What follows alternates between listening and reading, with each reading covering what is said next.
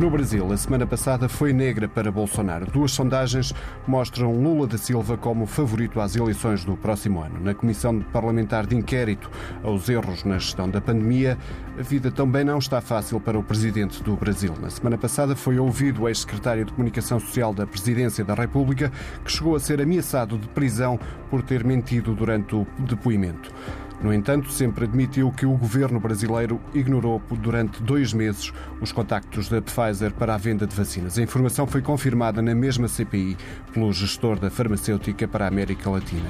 Mas a semana começou com a divulgação de documentos que mostram um orçamento secreto para distribuir dinheiro a deputados. O Tribunal de Contas vai investigar. A caminho pode estar uma nova CPI ou um processo de destituição. Irá Bolsonaro conseguir chegar ao final do mandato? O Chile foi este fim de semana às urnas para tentar enterrar de vez a Constituição de Pinochet.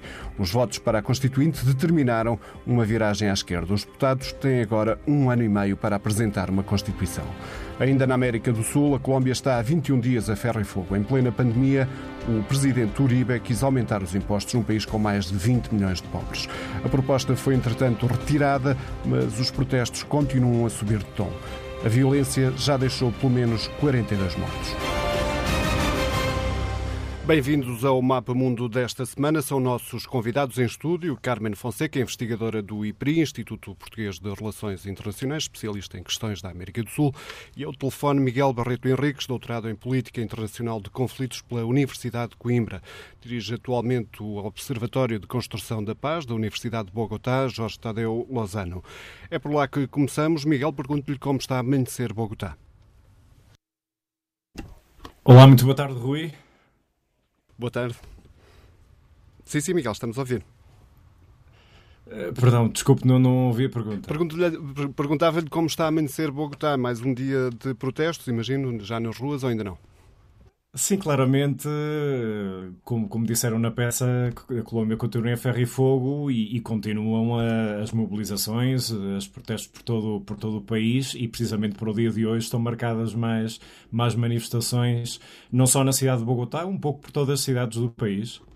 Há 21 dias consecutivos que os, colombianos, que os colombianos saem para as ruas em protestos, já fizeram vários mortos, como, como sabemos. O detonador destes protestos foi uma nova reforma fiscal. Por que é que ela gerou tanta polémica? Sim, uh, digamos que eh, esta reforma fiscal aparece no contexto da, da pandemia. Uh, havia um déficit fiscal do, do, Estado colombiano que se foi agravando com as necessidades da, da pandemia, mas a reação muito negativa em termos sociais, em termos populares a este, este projeto, este projeto de lei tem a ver com, com vários fatores. Eu, eu diria que não é preciso ser marxista para fazer uma leitura de classe da reforma fiscal.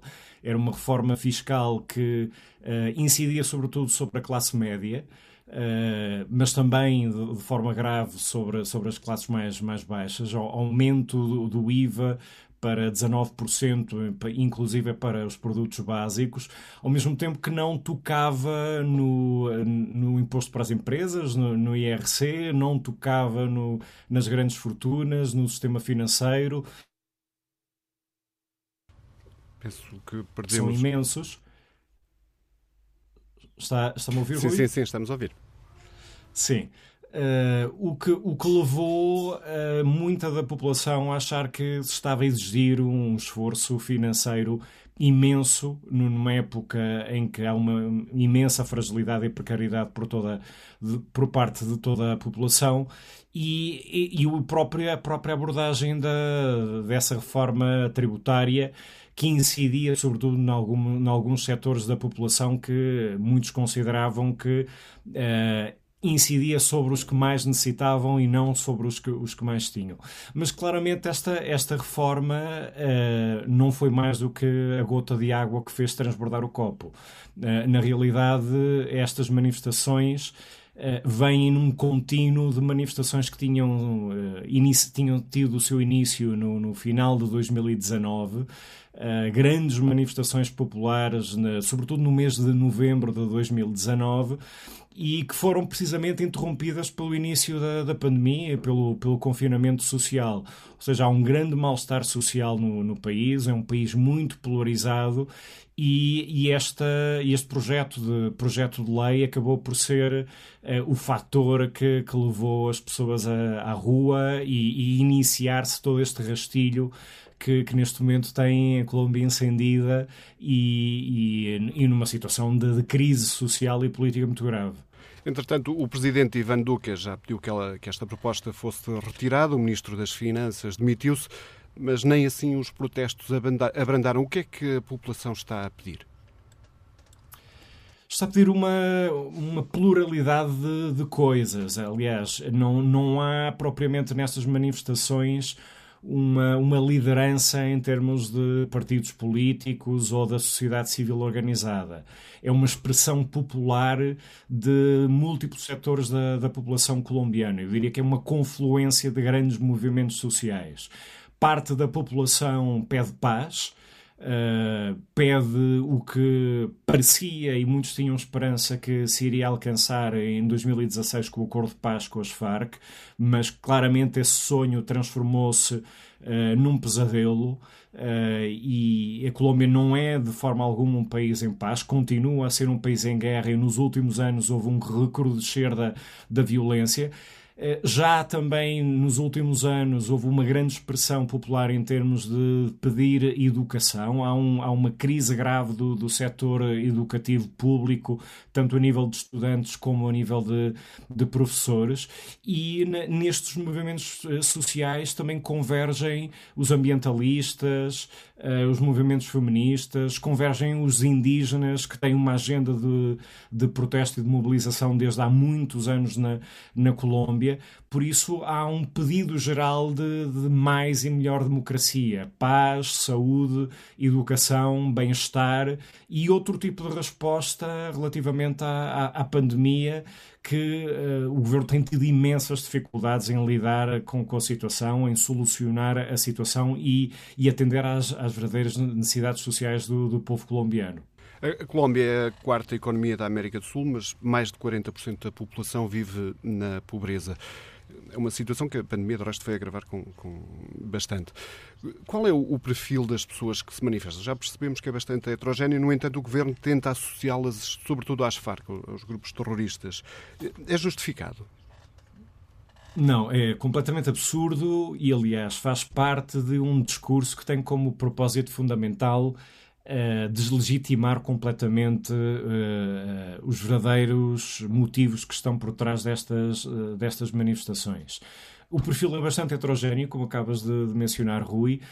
diria que o elemento mais transversal são, são, é a presença dos jovens, ou seja, é Uh, a, faixa etária dos manifestantes é, é bastante, bastante baixa, mas é, é esse, esse, tipo de discurso que tem sido uh, utilizado por, por, alguns membros do governo ou pelos setores políticos associados ao governo, é o Partido Centro Democrático, faz parte do que é a, lógica manicaísta de, de alguns setores políticos da, da, Colômbia, entre os quais os que estão no governo, que continuam reféns da lógica da Guerra Fria e de uma ideia uh, de contra-insurgência, uma ideia de democracia e Estado uh, associados à, à, à, ordem e que continuam a ver na, na expressão popular, em, nos camponeses, uh, nos defensores de direitos humanos, nos sindicalistas, em toda esta sociedade sociedade civil que, que se expressa e que é crítica relativamente ao governo, unicamente uh, a possibilidade de haver infiltrados de, das guerrilhas, em 2019, quando houve manifestações, eh, apontava-se o dedo ao governo de Maduro na, na Venezuela, fala-se de, de, terrorismo, fala-se de criminalidade eh, organizada, ou seja, há toda uma, uma, uma vontade de uh, fazer uma distorção do que está em jogo neste momento na, na Colômbia, descredibilizar e e, de certa forma, também contribuir para essa mesma polarização. Uh, este setor político que se reuniu em torno ao ex-presidente Uribe e hoje está também reunido em torno ao, ao atual presidente Ivan Duque, uh, utiliza esta, esta retórica porque também foi uh, a forma que, que se, que, se, foi fortalecendo ao longo dos anos. Ou seja, o grande inimigo público, o FARC, as FARC como bote expiatório para todos os, os problemas do país e como desapareceram as FARC enquanto guerrilha, continuam a existir enquanto partido político, eh, procuram ainda utilizar esse inimigo do passado para continuar a mobilizar uh, alguns setores políticos, os setores militares e parte da população contra, contra uh, quem está neste momento nas ruas a, a protestar. Mas é, é, completamente absurdo esse tipo de, de reivindicação e é, e é, uma forma, eu diria que é antidemocrática de, de, de ler o que está a ocorrer neste momento na Colômbia. Falava no, no ex-presidente Uribe, ele nem sequer apoiava uh, esta reforma fiscal, mas qual é o papel dele em tudo isto? Ele pediu uh, que, que, fossem reprimidas estas manifestações. Qual, é, qual é o, tem sido o posicionamento do, do Uribe, que, que é bastante, tem bastante peso ainda na Colômbia? Álvaro Uribe, eu diria que é, é a figura política mais importante do país e é a pessoa com mais poder no país. Uh, aliás, muitos veem este governo de, de Ivan Duque como uma espécie de, de terceiro mandato de Álvaro Uribe. Uh, Ivan Duque é o, é o delfim de, de, Álvaro Uribe, foi alguém que foi indicado por ele para, para seguir os seus passos e que foi indicado eh, não tendo absolutamente nenhuma experiência política nem, nem profissional, não tendo uma trajetória política relevante, eh, precisamente por ser alguém que pudesse ser facilmente manipulado uh, por, por Álvaro Uribe. Porque, aqui fazendo um pequeno parêntese histórico, quando Álvaro Uribe deixa o governo em 2010, o seu braço direito nesse governo, que nessa altura era Juan Manuel Santos, ministro da de Defesa, era quem se esperava que fosse ocupar esse mesmo, esse mesmo papel e Juan Manuel Santos acaba por eh, afastar-se de Álvaro Uribe e hoje são grandes antagonistas políticos. Nesse sentido, muita gente considera que este é uma espécie de, de presidente fantoche. Uh, alguns referem-se ao subpresidente Duque e quem realmente controla por trás Uh, de, nos corredores do, do, poder é Álvaro Uribe. E Álvaro Uribe tem uma responsabilidade tremenda em tudo o que está a ocorrer na Colômbia. Aliás, quando uh, começam as vozes a, a, a surgir e, e, se inicia esta, esta greve há três semanas, Álvaro Uribe uh, coloca um post no Twitter bastante polémico, uh, tão polémico que o próprio Twitter acaba por, uh, por retirá-lo, em que fala da, da legitimidade de, das Forças Armadas de, de, utilizar as armas contra os manifestantes terroristas e, e, e associados ao vandalismo. Ou seja, essa foi realmente a ordem que, que foi deixada para, para as Forças Armadas, para a polícia, para, para os militares. Ou seja, a ordem era disparar sobre os manifestantes. Por isso, Álvaro Uribe eh, continua a ser, eh, de certa forma, o presidente da Colômbia e é a pessoa mais responsável por esta visão que está a ser uh, colocada. Álvaro Uribe tem uh, imensos vínculos com, com o paramilitarismo na Colômbia. Eu diria que esta, esta forma de entender as manifestações está associada à lógica do paramilitarismo, a lógica contra-guerrilheira, contra-insurgente, uma ideia de inimigo, de inimigo interno. E Álvaro Uribe acaba por uh, ser alguém que continua a manipular claramente toda toda a situação, ao mesmo tempo que dá entrevistas e publicamente, uh, por exemplo, para a CNN, eh, se, se, refere a, a que foi, não foi bem entendido esse, esse tweet, que unicamente estava a, a dirigir-se a, atos de violência e, e de vandalismo, mas claramente a, a forma como tem, tem intervido a, a, polícia disparando contra, contra civis, usando armas de fogo, um, prendendo pessoas de forma, de forma indiscriminada, apontam claramente que essa foi a ordem que foi, que foi dada e que continua a ser dada nestas últimas três semanas na Colômbia. Nesse sentido, esta reforma fiscal, este, este posicionamento de, de, do, do Presidente, pode ter sido uma certa forma de, de, de afirmação contra o uribismo, digamos? Uh, em termos nacionais, Rui, ou sim, dentro sim, do próprio partido? Dentro do partido, porque essa é outra das questões que é, que é como é que o partido se vai dividir agora para, para as eleições. Sim, digamos que uh, uh, o projeto de lei não, não só não teve consenso em termos sociais, eu diria que inclusive em termos, em termos transversais da população colombiana houve, houve uma um, uma antipatia generalizada a essa, a essa reforma, mas também não teve um grande apoio em termos da, da classe política e da, da maioria parlamentar que neste momento sustém o governo, o governo colombiano. Ou seja, havia vozes dissidentes, inclusive dentro do próprio partido, mas também dos, dos restantes partidos que uh, apoiam parlamentar, de, forma parlamentar uh, este, este governo. M mas creio que. Uh, o propósito de, do Centro Democrático, do Partido do Governo, eh, tinha, tinha a ver com, eh, com, com, a necessidade de aumentar as receitas fiscais neste momento, mas não creio necessariamente que, que tivesse havido uma jogada política no sentido de tirar o tapete a este, a este presidente neste momento. Agora, dito isto, creio que é preciso ter em conta que há eleições presidenciais na Colômbia no próximo ano. E este é um governo que está altamente desgastado, com taxas de popularidade baixíssimas e essa voz que parece afastar-se em alguns momentos da presidência por parte do próprio, do próprio ex-presidente Uribe e de outros membros do partido podem ter muito a ver com a, a necessidade de procurar Uh, marcar a agenda política para, para, as próximas eleições presidenciais, no sentido de ter alguma possibilidade de ganhar, porque diria que neste momento uh, o descrédito do governo e do Partido Centro Democrático é tal que seria muito improvável que pudessem ganhar as próximas eleições. Então, nesse sentido, poderá haver algumas vozes dissonantes que estão a aproveitar esta conjuntura, tendo em consideração já essa, esse, essa jogada de, de xadrez para as próximas eleições presidenciais de 2022. As eleições estão marcadas para maio. Outro dos motivos do descontentamento, já o disse, é um processo de paz mal gerido. O Presidente é acusado de não cumprir os acordos assinados eh, com, pelo Governo com, com as Farc. O que é que fundamenta esta ideia e qual é a responsabilidade que tem o Governo nos assassinatos de ex-combatentes das Farc e familiares? Essa é uma questão bastante complexa de, de analisar uh, em termos de saber quais são uh, os autores da, uh, e os responsáveis principais da violência neste momento na Colômbia.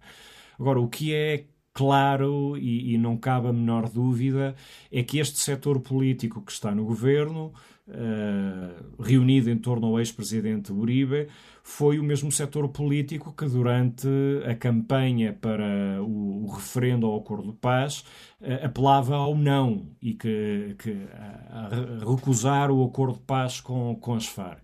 E por isso é um, é um setor que eh, chegou, inclusive, a falar de rasgar o acordo de paz com as Farc.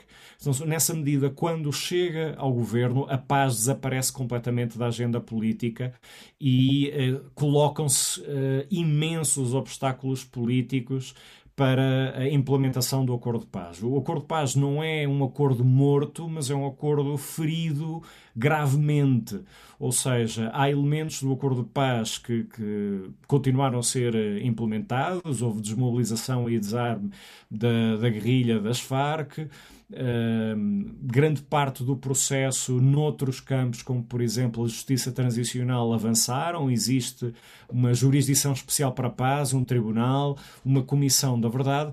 Agora, há outros dos pontos essenciais, sobretudo os que estavam uh, diretamente relacionados com as causas estruturais do conflito armado, como a reforma rural integral, a, a reforma política em termos de participação e o tema dos cultivos ilícitos e do narcotráfico do narcotráfico não uh, sofreram qualquer tipo de avanço nestes, nestes últimos anos.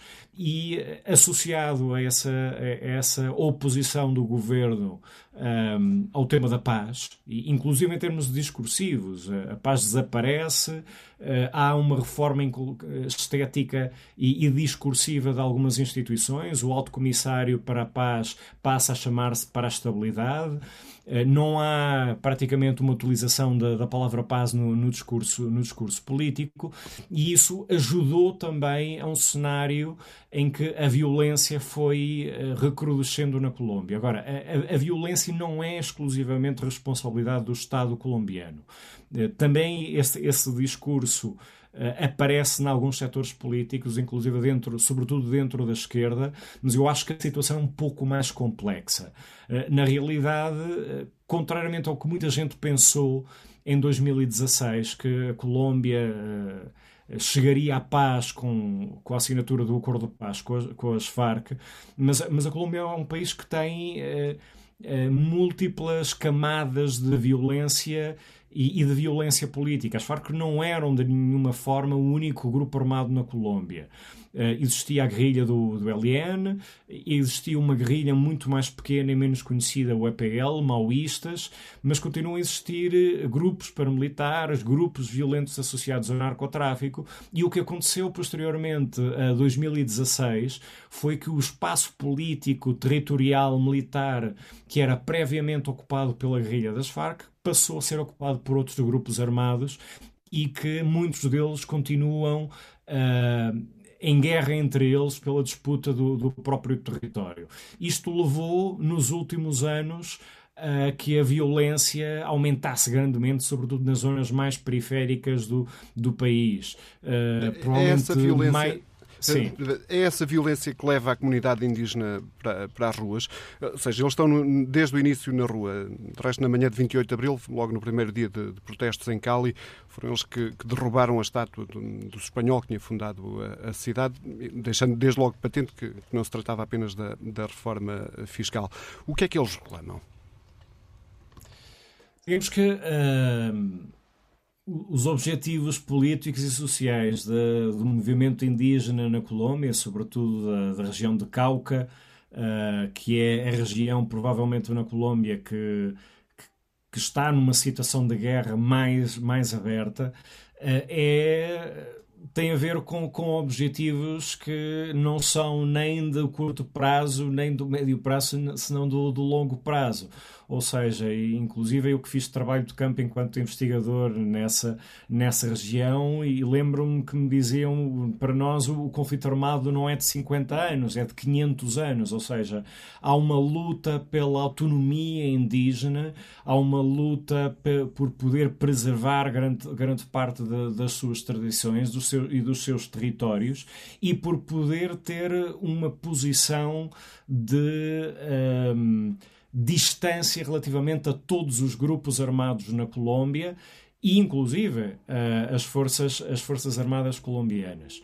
Isto leva a que os indígenas terminem sendo o, uh, o, o, target militar mais recorrente para todos os grupos armados na Colômbia. Ou seja, se, se virmos os, uh, o número de líderes sociais que foram assassinados desde 2016, o maior número, a maior fatia desta violência, a maior fatia deste sangue foi dirigida a, a, a líderes a líderes indígenas. Por isso é um grupo social com, com muita trajetória, com um grande acumulado de mobilização social e que neste, nesta conjuntura atual uh, mobilizou-se imenso, fez o que eles chamam uma minga, que é uma espécie de, de, de, eh, de agrupação e mobilização social, que com muita tradição de, por exemplo, ir até à capital, ir até à cidade de Cali, onde também estão a haver uh, eventos violentos bastante, bastante fortes, mas são as reivindicações de sempre, são as reivindicações de longo prazo da comunidade indígena. A, história da Colômbia ela é claramente marcada pela violência. Nos séculos XIX e XX o país teve 11 guerras civis e várias grandes guerras civis, aliás, e várias mais pequenas, de resto tão bem retratadas nos 100 anos de solidão de Gabriel Garcia Marques. O coronel Aureliano Buendia combateu em várias delas.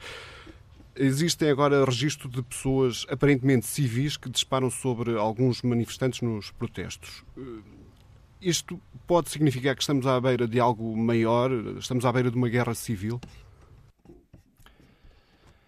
Bem, uh, como explicar essa situação? Eu creio que, uh, em primeiro lugar, uh, isso tem muito a ver com o que é a ferida de 50 anos de guerra. Ou seja, um país que, como muito bem dizias, não só vem de, de, deste conflito armado desde o do início dos anos 60, se não tem uma história de violência propriamente desde, desde a fundação, atravessa todo o século XIX e todo, todo o século XX, eh, essa violência acaba por uh, ter um impacto na cultura política e na cultura estratégica da, das Forças Armadas. Ou seja, as Forças Armadas estão acostumadas a utilizar práticas que têm a ver com o paramilitarismo e com a, com a contra-insurgência. Então, não é fácil uh, dizer de forma contundente, clara, quem são estes civis ou, este, ou estas pessoas que aparecem sem uniforme a, a, disparar sobre manifestantes, mas há bastantes relatos que indicam que são pessoas que saem dos próprios carros da, da polícia. Por isso, uh, há uma lógica eventualmente paramilitar, ou seja, armar setores uh, políticos da extrema-direita uh, próximos às Forças Armadas e este, e este partido para fazer também esse trabalho sujo, mas que já vinha sendo feito desde há muitas décadas na, na Colômbia. A Colômbia tem uma história de paramilitarismo absolutamente brutal, de, de massacres, de, de, muita violência, de muitos mortos, uma violência, uma violência extrema. Mas uh, a questão da, da guerra civil eu creio que é, é um pouco mais complexa, ou seja, é, também podemos discutir o que é que é uma guerra civil. A Colômbia tem um conflito armado interno desde, desde a década de 60, mas que eu pessoalmente não considero que seja uma guerra civil no sentido de ser generalizada a toda a população. Um, neste momento, o que existe é uma confluência de, de, de diversas formas de, de, violência. Há uma violência do Estado, há uma violência das Forças Armadas, das Forças de Segurança, provavelmente com braços também uh, paramilitares, mas há uma violência social que também está muito presente, inclusive nas próprias, nas próprias manifestações. Ou seja, a Colômbia também tem falta de uma cultura de paz e de uma cultura democrática e não quer de nenhuma forma, como já puderam ver, uh, jogar o mesmo jogo, o mesmo discurso deste governo, no sentido de, de associar Uh, o terrorismo uh, a quem está na, neste momento uh, a participar nas manifestações, mas há minorias dentro destas manifestações que são altamente violentas e que atacam a própria polícia, que atacam o património, atacam os transportes públicos. Agora, são, são completamente minoritários. Eu, eu tive a oportunidade, não nesta, nestas últimas semanas, mas sobretudo em novembro de, de, de, assistir e de participar em muitas destas manifestações. Recordo-me, por exemplo, uh, no dia 21 de novembro, que foi a maior manifestação de 2019, uh, eh, marcharam 200 mil pessoas nas ruas de, de Bogotá e uh, praticamente toda a atenção esteve centrada nesses eventos, nesses incidentes violentos nesse momento mas foram, não sei, provavelmente algumas dezenas de pessoas dentro de um grupo de 200 mil pessoas que marcharam de forma pacífica, utilizando até as expressões artísticas nessas, nestas manifestações e que marcharam com propósitos completamente diferentes. Ou é seja... impossível, eh, peço desculpa, estamos a ficar já sim, um pouco sim. curtos de tempo, ainda temos alguns temas. Eh, dizer que é impossível olharmos para, para a Colômbia sem nos lembrarmos do Chile. O Chile que este fim de semana foi a votos, os chilenos rejeitaram os partidos tradicionais e votaram sobretudo em candidatos independentes para reescrever a Constituição do país. A direita, que é liderada pelo Presidente da República, Sebastião Pinheira, não convenceu os eleitores. Eh, as eleições foram no sábado e no domingo. Eh, agora, os deputados têm um ano e meio para apresentar uma Constituição. Para ser aprovada, precisa do consenso de dois terços. Podemos esperar uma nova Constituição, eh, Carmen Fonseca, ou é pouco provável que haja, até pela heterogeneidade dos deputados eleitos, se é pouco provável que haja, que haja uma Constituição daqui a um ano e meio. Eu creio que, que podemos esperar a, a, Constituição e eu gostava só de voltar aqui a, atrás a, no, no, tempo, no que levou à, à, à redação ou a esta eleição para, para a, redação da, da Constituição. E estava a ouvir há pouco o Miguel e é curioso que podemos fazer aqui um paralelo com aquilo que se passa na Colômbia, embora tendo desfechos completamente uh, diferentes. Ora, se uh, na Colômbia os protestos de 2019 têm levado uh, a protestos contínuos, aquilo que nós verificamos no Chile foi de facto que o Chile aceitou encetar um pacto político com a sociedade chilena, aceitou de certa forma, como alguns analistas têm escrito, canalizar o descontentamento da sociedade através das, das instituições.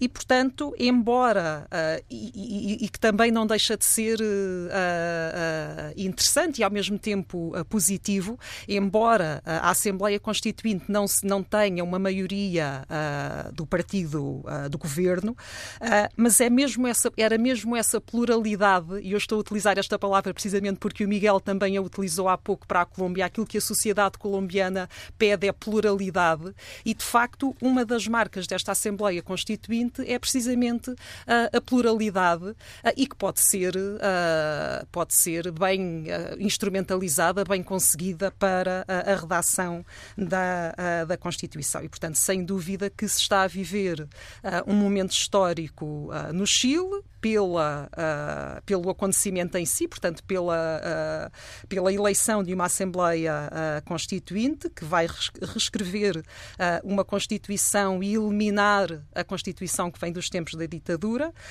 é uma eleição histórica por aquilo que também estava a referir, portanto, o, maior grupo, o grupo que tem mais lugares nesta Assembleia Constituinte são os independentes, não é o partido do governo ou coligação de direita, tem partidos de esquerda, tem partidos de centro-esquerda, tem representantes dos povos indígenas, não foram favorecidos os partidos tradicionais, não apenas o partido do governo, mas também não foram favorecidos os partidos tradicionais e, portanto, é uma Assembleia que ganha por esta pluralidade e que tem ainda a outra marca histórica de ser uma Assembleia que pela primeira vez tem uma, uma Assembleia deste género que pela primeira vez tem uma paridade de género. E, portanto, digamos que é uh, uma, uma Assembleia que é, de certa forma, uh, adaptada ou adequada uh, ao século XXI.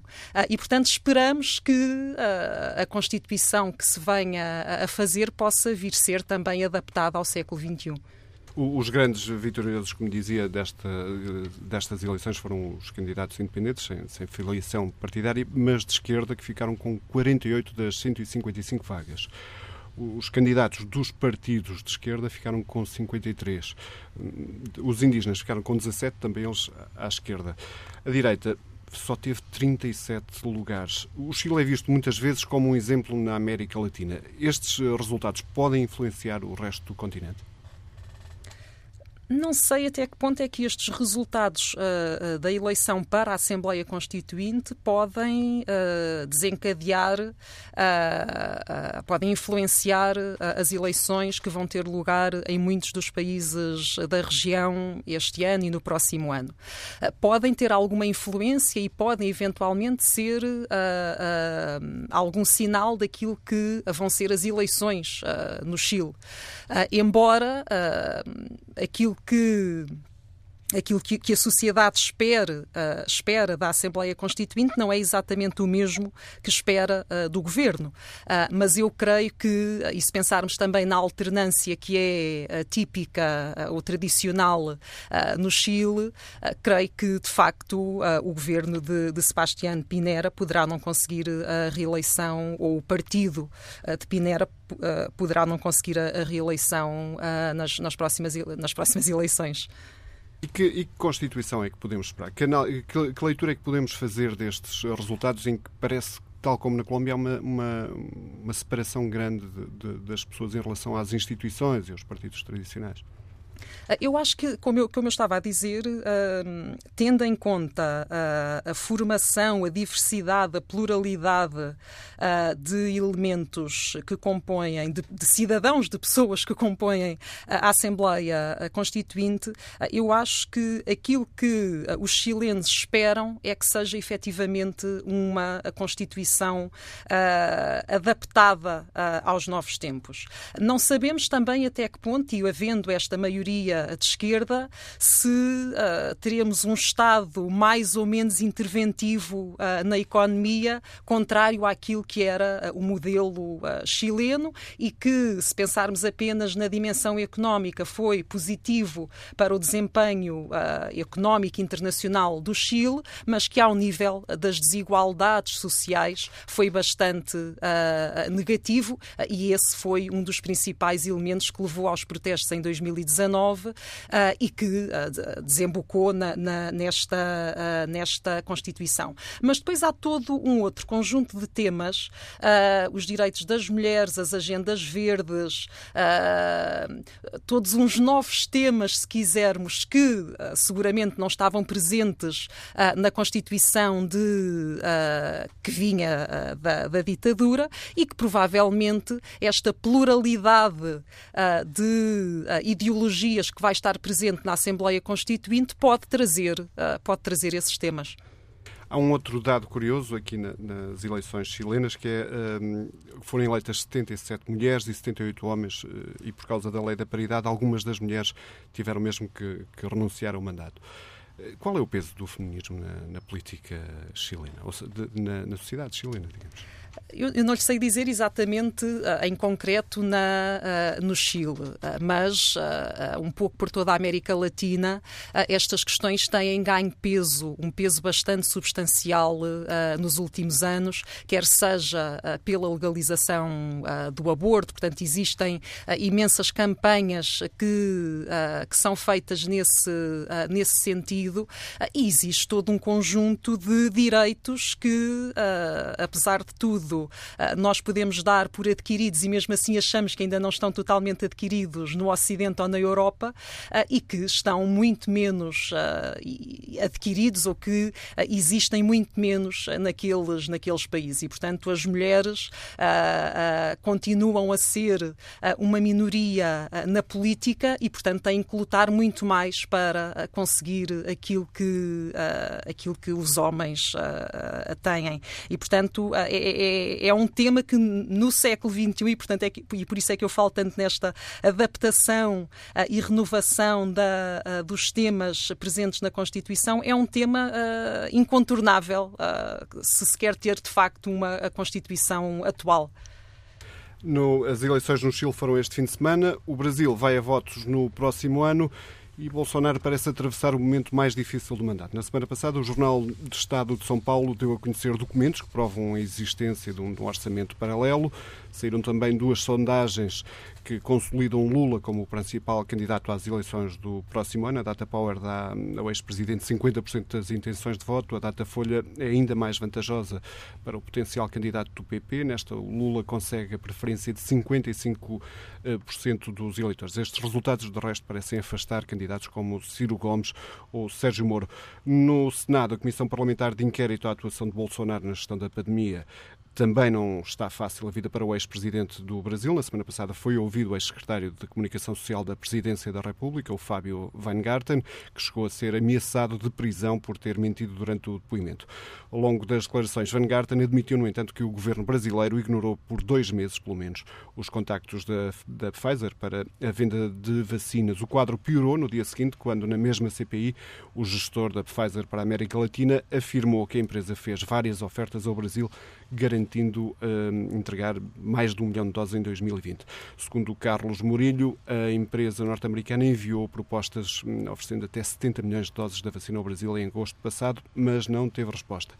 Entretanto, já depois de tudo isto, um juiz do Supremo determinou que o ex-ministro da Saúde, Eduardo Pazuello, terá o direito de ficar em silêncio na Comissão Parlamentar de Inquérito para não ser incriminado. Naquele que era um dos mais aguardados depoimentos, Pazuello não pode mentir, mas também pode optar por não responder nos casos de autoincriminação. Pergunta que coloco é o Jair Bolsonaro vai conseguir chegar ao fim do mandato? Muito provavelmente sim. Uh, ele uh, finalmente uh, a pandemia, a falta de gestão da pandemia está a fazer estragos políticos em, em Bolsonaro. como dizia, ele está a passar pelo pior momento, mas eu não creio que isso seja motivo para o impeachment que também tem sido falado. a CPI, a Comissão Parlamentar de Inquérito sobre a Covid-19, eh, provavelmente, e tendo em conta todas as jogadas políticas inerentes uh, e presentes uh, na, uh, no, no, Brasil e nesta comissão de inquérito, vão contribuir para desgastar o presidente. Provavelmente não vão ser suficientes para um processo de impeachment, por exemplo, como conhecemos com, com Dilma, porque o mandato está na reta final, digamos assim, uh, e porque também a economia. Um, não está bem, mas enquanto a economia não estiver pior, a sociedade não, não irá ter a força necessária e suficiente para destituir ou exigir a destituição de, de Bolsonaro. Note-se que, que, que, na última sondagem do, do Datafolha também a taxa de aprovação de Bolsonaro desceu, mas eu creio que não é suficiente para, apesar de tudo, não, não, não irmos ter Bolsonaro até ao final do, do mandato. Bolsonaro parece apostar sobretudo numa consolidação da, da, base de apoio, ou seja, apesar de tudo isto, ele continua a insistir na, nas mesmas estratégias eh, de, hum, anti, eh, contra as medidas de combate à pandemia, ou seja, há aqui um, um entrincheirar na, na política brasileira em que o centro parece ficar desocupado. Sim, Bolsonaro continua, Bolsonaro não muda de estratégia. Houve talvez um pequeno sinal que, que, que nos levou a pensar que Bolsonaro poderia estar a, mudar de estratégia com a chegada de Lula e da possível candidatura de Lula, mas Bolsonaro não, não muda de estratégia. Provavelmente ele acredita que de facto aquilo que está a fazer é, é o melhor e é e é o correto, ah, mas em todo o caso, ah, e, apesar de, da, da CPI poder ah, não contribuir para o impeachment de, de Bolsonaro, eu creio que, que, que, que, que, apesar de tudo, uh, é importante para uh, também se responsabilizarem uh, os decisores, os decisores políticos. A CPI não tem trazido novidades, de certa forma há, um, há, uma formalização daquilo que todas as pessoas, todos os brasileiros já sabiam que, que vinha a ser feito e muito provavelmente, como eu, como eu, como eu dizia, vai servir também para desgastar desgastar uh, a imagem e, e, parece estar já a contribuir para desgastar a imagem política uh, de, uh, de Bolsonaro. ele deixa de ser o, o candidato favorito, mas continua a ser um candidato competitivo e continua a estar, enfim, entre um possível candidato na segunda volta. É, estas sondagens servem também para afastar outros candidatos num espaço mais à direita eh, esta semana morreu Bruno Covas, que era tido como um potencial líder da direita brasileira. Ou seja, eh, ao mesmo tempo, Bolsonaro vai secando o, o, o cenário político à direita no Brasil. Sim, uh, uh, o cenário, o cenário político, o cenário político brasileiro, uh, como é a tradição também no Brasil, tendo em conta as características do seu sistema político e do seu sistema eleitoral, aquilo que agora se vive no Brasil é um jogo de cadeiras, digamos assim, um filiar num partido e desfiliar noutro, para que os possíveis candidatos e aqueles que têm um maior interesse e um maior potencial político possam ou candidatar-se a presidente eh, da República ou uh, ter algum cargo importante uh, ao, nível, uh, ao nível dos governos.